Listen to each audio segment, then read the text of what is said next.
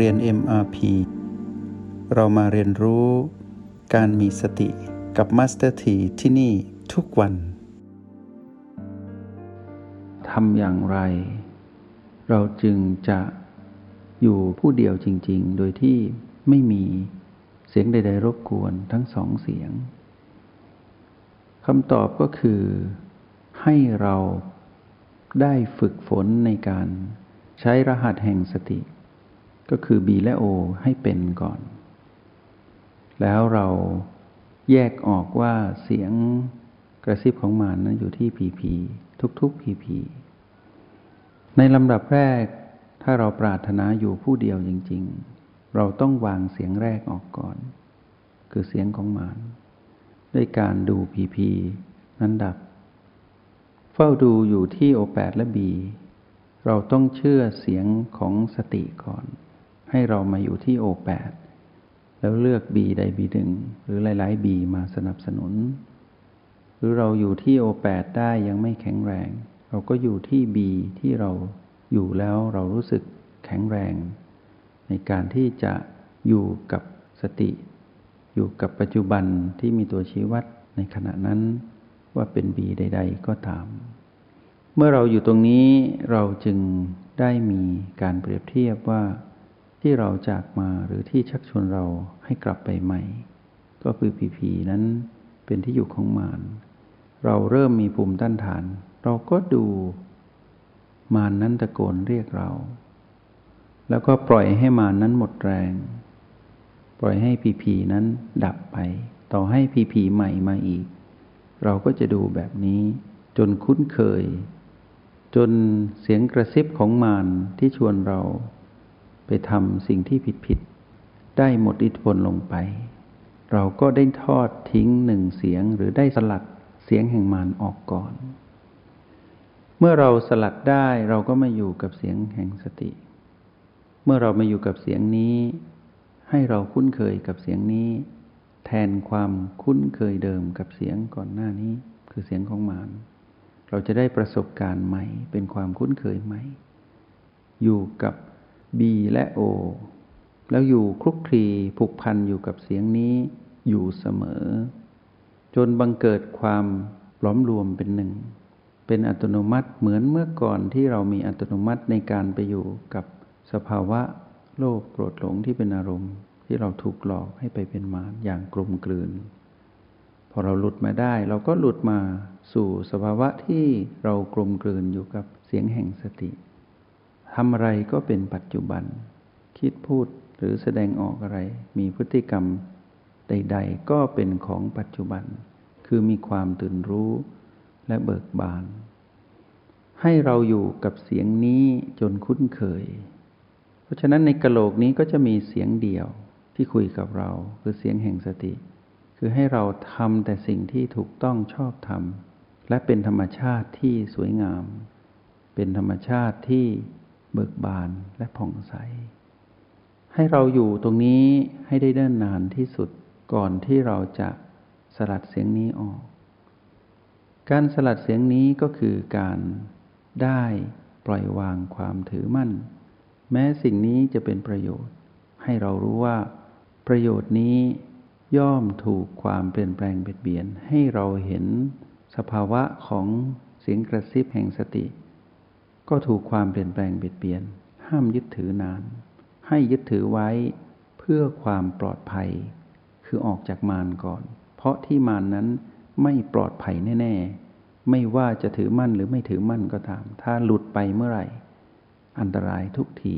จุดนั้นเราพ้นมาแล้ว มาอยู่จุดที่ปลอดภัย แต่ความปลอดภัยนี้ยังไม่ปลอดภัยจริง หากเรายังยึดติด กับเสียงกระซิบนี้อยู่ เช่น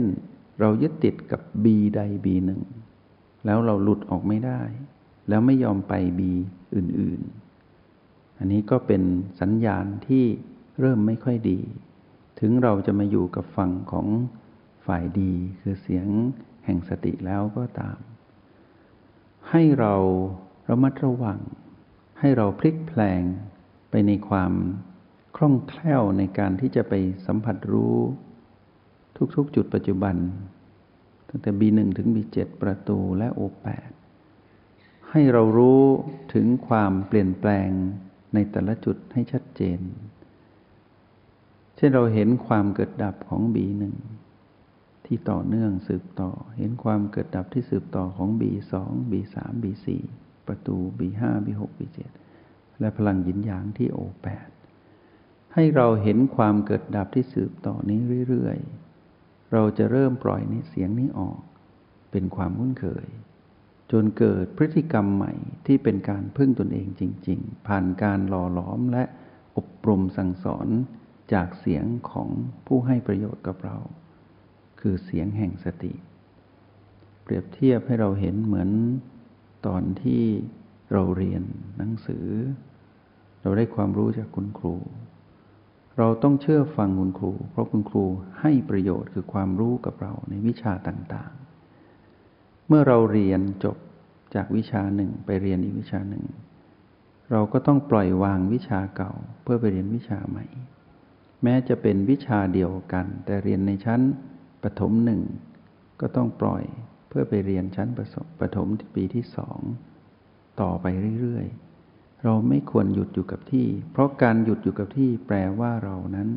ยึดติดไม่มีพัฒนาการ เหมือนคนที่เรียนซ้ำชั้น แปลว่าไม่เข้าใจจึงเรียนใหม่ เมื่อเรียนจบก็ต้องไปต่อ ในสภาพของการเจริญสติก็เหมือนกัน ชื่อว่าเจริญสติคือไปต่อให้มีพัฒนาการที่ดียิ่งขึ้น พัฒนาการที่ดียิ่งขึ้นก็คือการปล่อยวางความถือมั่น หลังจากที่ปล่อยวางความถือมั่นในพลังงานลบคือเสียงกระซิบแห่งมารออกแล้ว ไม่คบกันแล้ว ก็มาคบกับเสียงแห่งสติ เมื่อปล่อยวางความถือมั่นไม่ยึดติดในสิ่งที่เราคุ้นเคยในการอยู่กับปัจจุบัน เราต้องพัฒนาปฏิพานไหวพริบนี้ให้มีความพลิกแปลง ไปเรียนรู้ให้ละเอียดขึ้น เพื่อเราจะได้ปล่อยวางให้ได้ ชื่อว่าเครื่องมือก็เปรียบเสมือน การพายเรือข้ามจากฝั่งนี้ไปอยู่ฝั่งโน้น เมื่อข้ามฝั่งแล้วเราก็ไม่ควรที่จะแบกเรือไปด้วย ก็ต้องปล่อยเรือนั้นไปให้อยู่กับน้ำเราก็เดินขึ้นฝั่ง เมื่อเราจะข้ามมาในฝั่งเดิมที่เราจากมา เราก็พายเรือข้ามมาใหม่ เสร็จแล้วเราก็ขึ้นฝั่งแล้วก็ปล่อยเรือนั้นไว้ เราไม่ได้แบกเรือ เสียงกระซิบแห่งสติไม่ได้มีไว้ให้เราแบก แต่มีไว้ให้เราอาศัยภายข้ามจากฝั่งของมารมาอยู่กับฝั่งของพุทธะคือตื่นรู้ แล้วเมื่อเรามาอยู่ในฝั่งนี้แล้วเราก็ต้องปล่อย เมื่อเราจะกลับไปกลับมาเราก็ต้องไปแบบผู้มีสติคือพายเรือข้ามน้ำเพื่อเราจะได้เห็นน้ำนั้นเป็นเรื่องของพีพีทั้งหมด แล้วเรือก็คือเรื่องของจุดปัจจุบัน B และ O แล้วเราก็อยู่บนสภาพของการอยู่เหนือน้ำคืออยู่เหนือพีพีและเราก็อยู่เหนือเรือ เมื่อถึงฝั่งเราก็ปล่อยทั้งน้ำปล่อยทั้งเรือ เราก็จะเหลือเสียงเดียว คือเสียงแห่งความเงียบ คือเสียงที่ตนเองไม่ต้องพูด จงใช้ชีวิตอย่างมีสติทุกที่ทุกเวลา แล้วพบกันใหม่ ในห้องเรียน MRP กับ Master T